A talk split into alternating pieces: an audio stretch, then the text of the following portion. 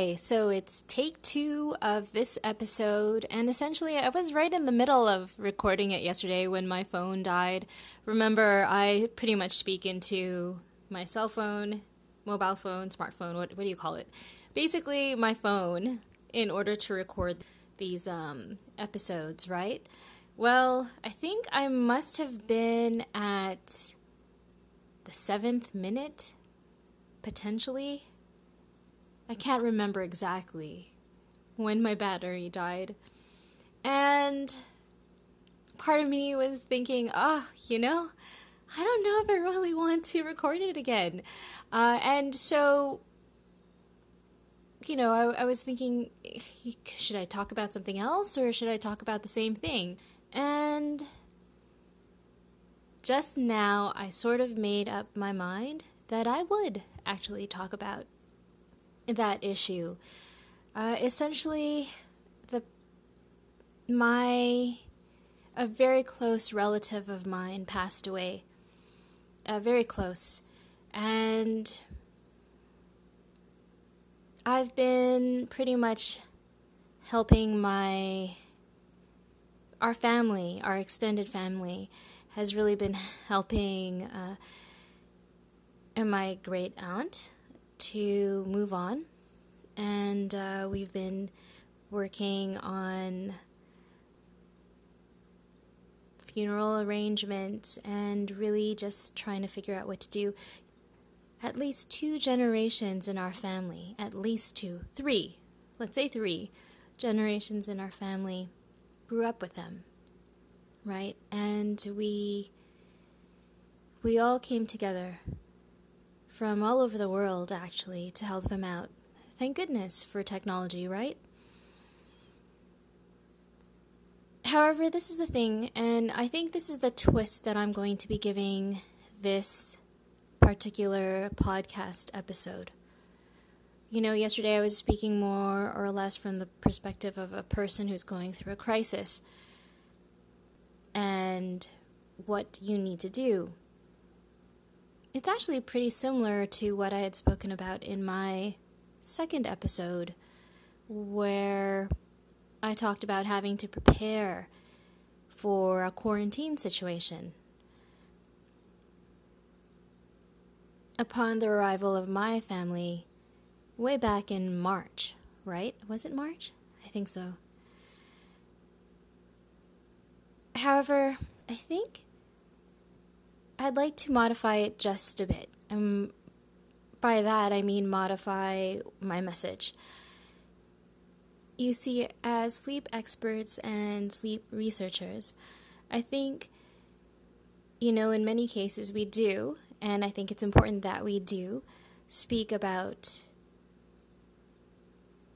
trying to optimize what you can given pretty idealistic situations, right? So, when we give recommendations for sleep hygiene or you know, trying to help people to optimize their sleep, we typically assume that everyone's needs will be the same and that their lifestyles will be more or less similar or that they will be able to do something about it. The thing is, not only are there times like this one where you go through a crisis and you need to know how to manage that crisis, and actually, we actually do have a training on that that we recorded. Arturo and I recorded way back in March as almost at the beginning of the lockdown. And I remember that time because I was rushing to, you know, you know, try to figure out what to do. And then I remember taking my things and saying, okay, I'm going to stay with a friend for those two weeks. So both of our families were returning, and I needed to find a place to stay. And I think at that point, both of us were, well, I know for on my end, I was pretty much uh, already in isolation, right? Not isolation, but pretty much, pretty much uh, and and so was she. So I ended up staying with her, and I remember when we were recording that, I realized I didn't have the appropriate setup. I remember it was when everyone was working from home and we were all using Zoom, and we still are for the most part. But the thing is, there wasn't enough. You know what it's like when your internet isn't strong, isn't uh, powerful enough for two people to use it at the same time, and one person is in one room and the other person is in another, and you're both having Zoom meetings. In which case, she was having a meeting with uh, her the college that she was working at, uh, that she still works at, and I was pretty much recording a session with Arturo, right? And so when we looked at the footage, we're like, oh no, there's this whole section where the image is off, the sound is off. What can we do? Can we still use it? And we said, yeah, you know what? There definitely is a lot in here that's useful that people can use. And, you know, it's real, it's authentic, it really reflects what happened during a crisis, not talking about it at a distance or from a distance, but actually it's being created as people are living through one. And uh, I also remember that the only lipstick I had, and I don't wear too much makeup, but the only lipstick I had was the one that I brought, and it was for whatever reason, it was like a heavy frost. And I'm when I looked at the video, I was like, I can't, I can't. I can't post this. This is ridiculous. It's it's so heavy. It looks like, you know, 80s frosty lipstick, which which, by the way, sort of, I guess, is the thing, but it sort of isn't what I expected for it to look like on video. And so there you go. What do you do? Do you post it?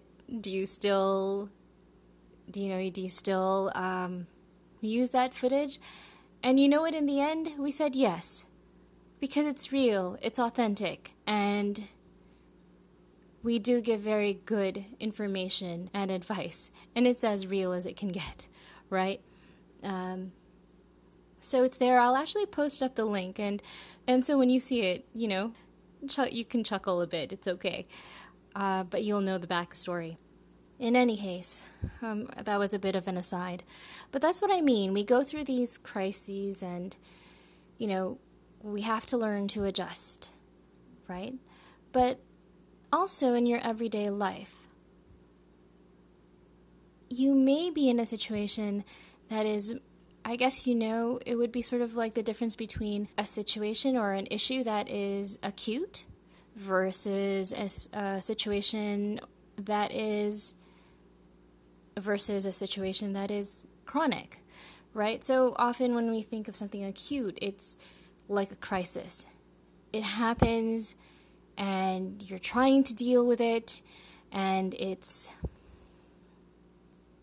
it's acute it's just extremely intense but it tends to be for a shorter period of time and then you have things that are chronic you know which can be just as painful or it could be less so but it happens over a longer period of time. Well situations relating to sleep can be both acute, like a crisis situation, or a situation that leaves you with feeling stressed and and uh, anxious and leading to insomnia in the short term or it could be something that you're living through because you know what you might be, for instance, a night owl who has to go to work for a 9 to 5. And that isn't, and that might not be something that you can control, or at least not at this point. You know, you maybe, you know, I mean, maybe you want to make a change, but you don't know how you're kind of stuck. And really, that place of feeling stuck, that place of feeling stuck is sort of like being it's sort of like the, what we're going through right now. It, it is an acute situation with the pandemic, but it's dragged on and it will drag on for a while longer. And I think for some people, it's sort of it's wearing them down. Even the most optimistic are beginning to feel tired.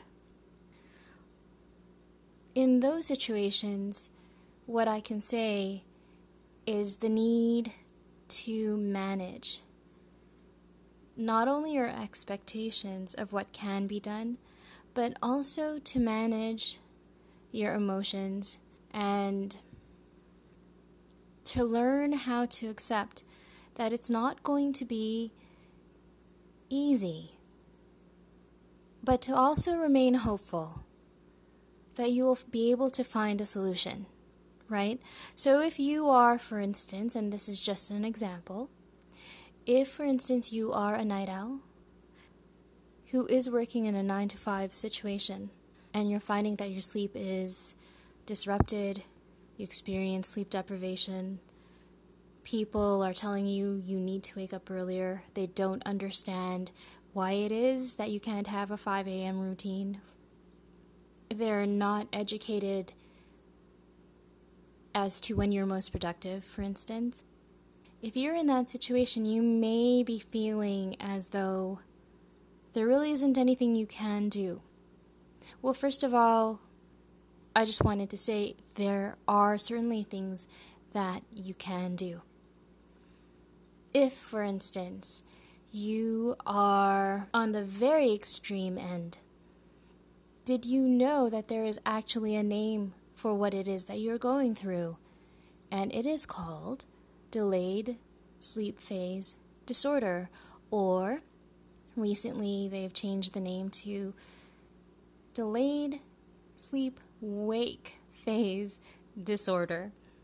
And it is, it can be viewed as a hidden disability, right? So if it's a disability, it is something that you can have diagnosed and it is something that you can bring forward to your work right?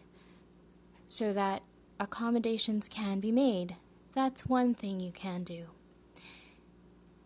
If that's not the case, or if that's not something you want to do, there are other things you can do.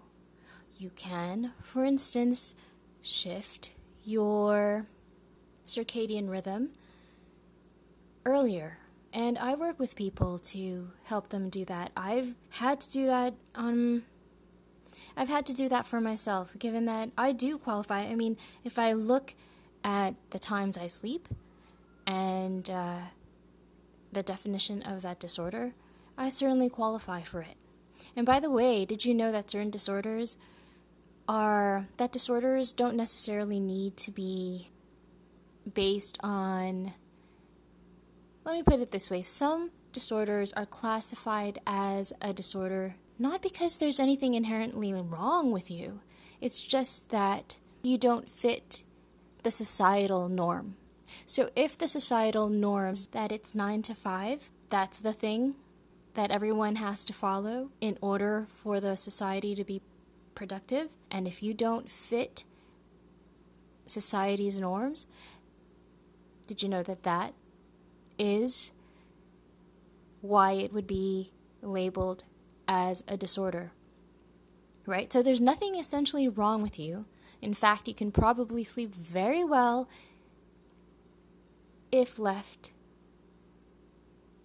you know, to your own. Well, let's just put it this way if you could sleep at the time you would naturally want to sleep, which would be in the morning, then you would have a really, really good, deep, restorative sleep.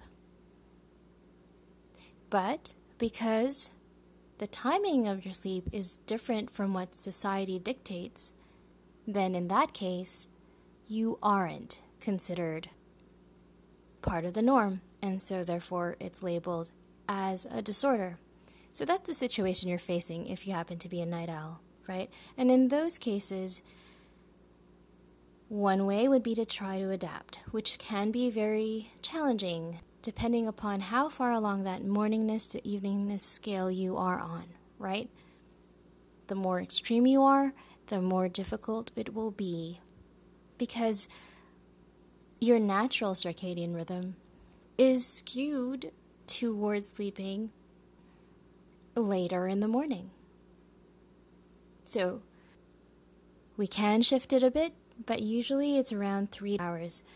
You know, you could, for instance, make a jump to earlier in the evening, but only for a very short period of time before it ends up shifting again to later, right? So in that that situation what can you do? Well, you just keep trying and to shift. Or another option is to align your lifestyle to your circadian rhythm. And that is possible. That is very possible. In fact, that's what I have done in my life.